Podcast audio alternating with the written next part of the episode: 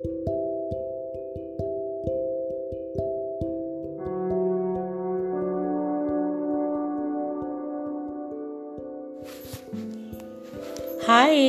this is Nanda Dave, Director of the Mentors, serving corporate with behavioral change and managerial effectiveness training, assessments and profiling solutions, plus consulting in strategic HR areas.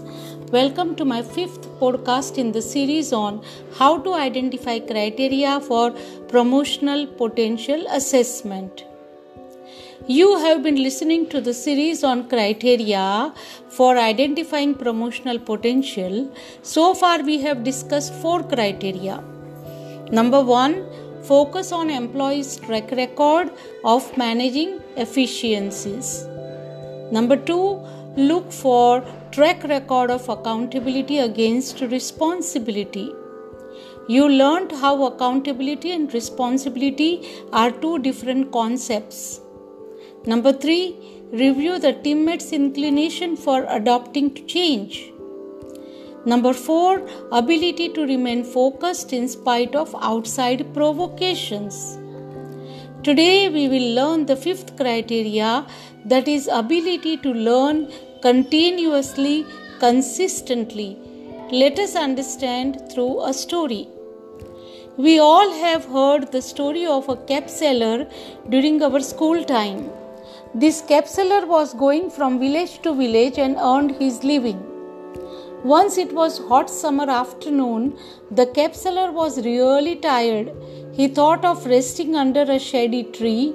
He kept his basket nearby and went off to sleep.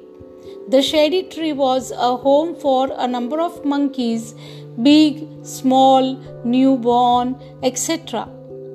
When the cap seller woke up, he saw his basket empty. In panic, he looked around uh, and above and he realized that the monkeys had picked up the caps from the basket and were wearing on their head. He was wearing a cap himself, so the monkeys imitated him. He thought the monkeys are good imitators, so what was an easy way of getting the caps back? He removed the cap from his head and threw it in the basket. The monkeys on the tree imitated him and threw the caps on the ground. The cap seller collected the same and went off home happily.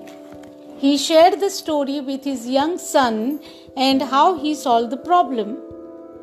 Years passed by. Now he was old and could not walk long distance. His son handled selling caps. One hot afternoon, he felt the need to rest. He slept under the shady tree. By chance, it was the same shady tree where his father had encountered the problem with monkeys. He woke up from the sleep and realized that the basket was empty. He was not panicked. He knew exactly what to do. He removed the cap from his head and threw this into the basket. But to his surprise, none of the monkeys threw the caps they were wearing. In fact, one baby monkey was without the cap. He ran down like a blazer, picked up the cap, and wore it.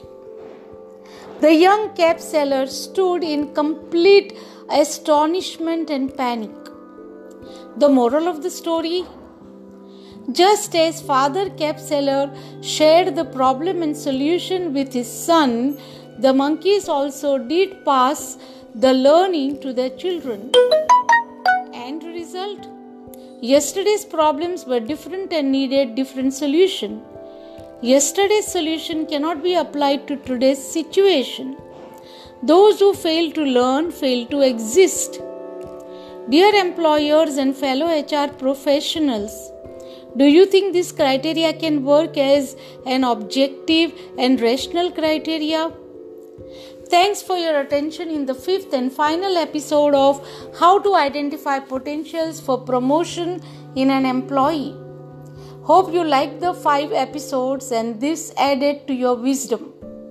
I look forward to your comments and feedback. Please reach me on 98245 09399 or email at info at the mentors trainers.com. You may visit us on www.thementors-trainers.com. Thanks a lot. Take care. Bye.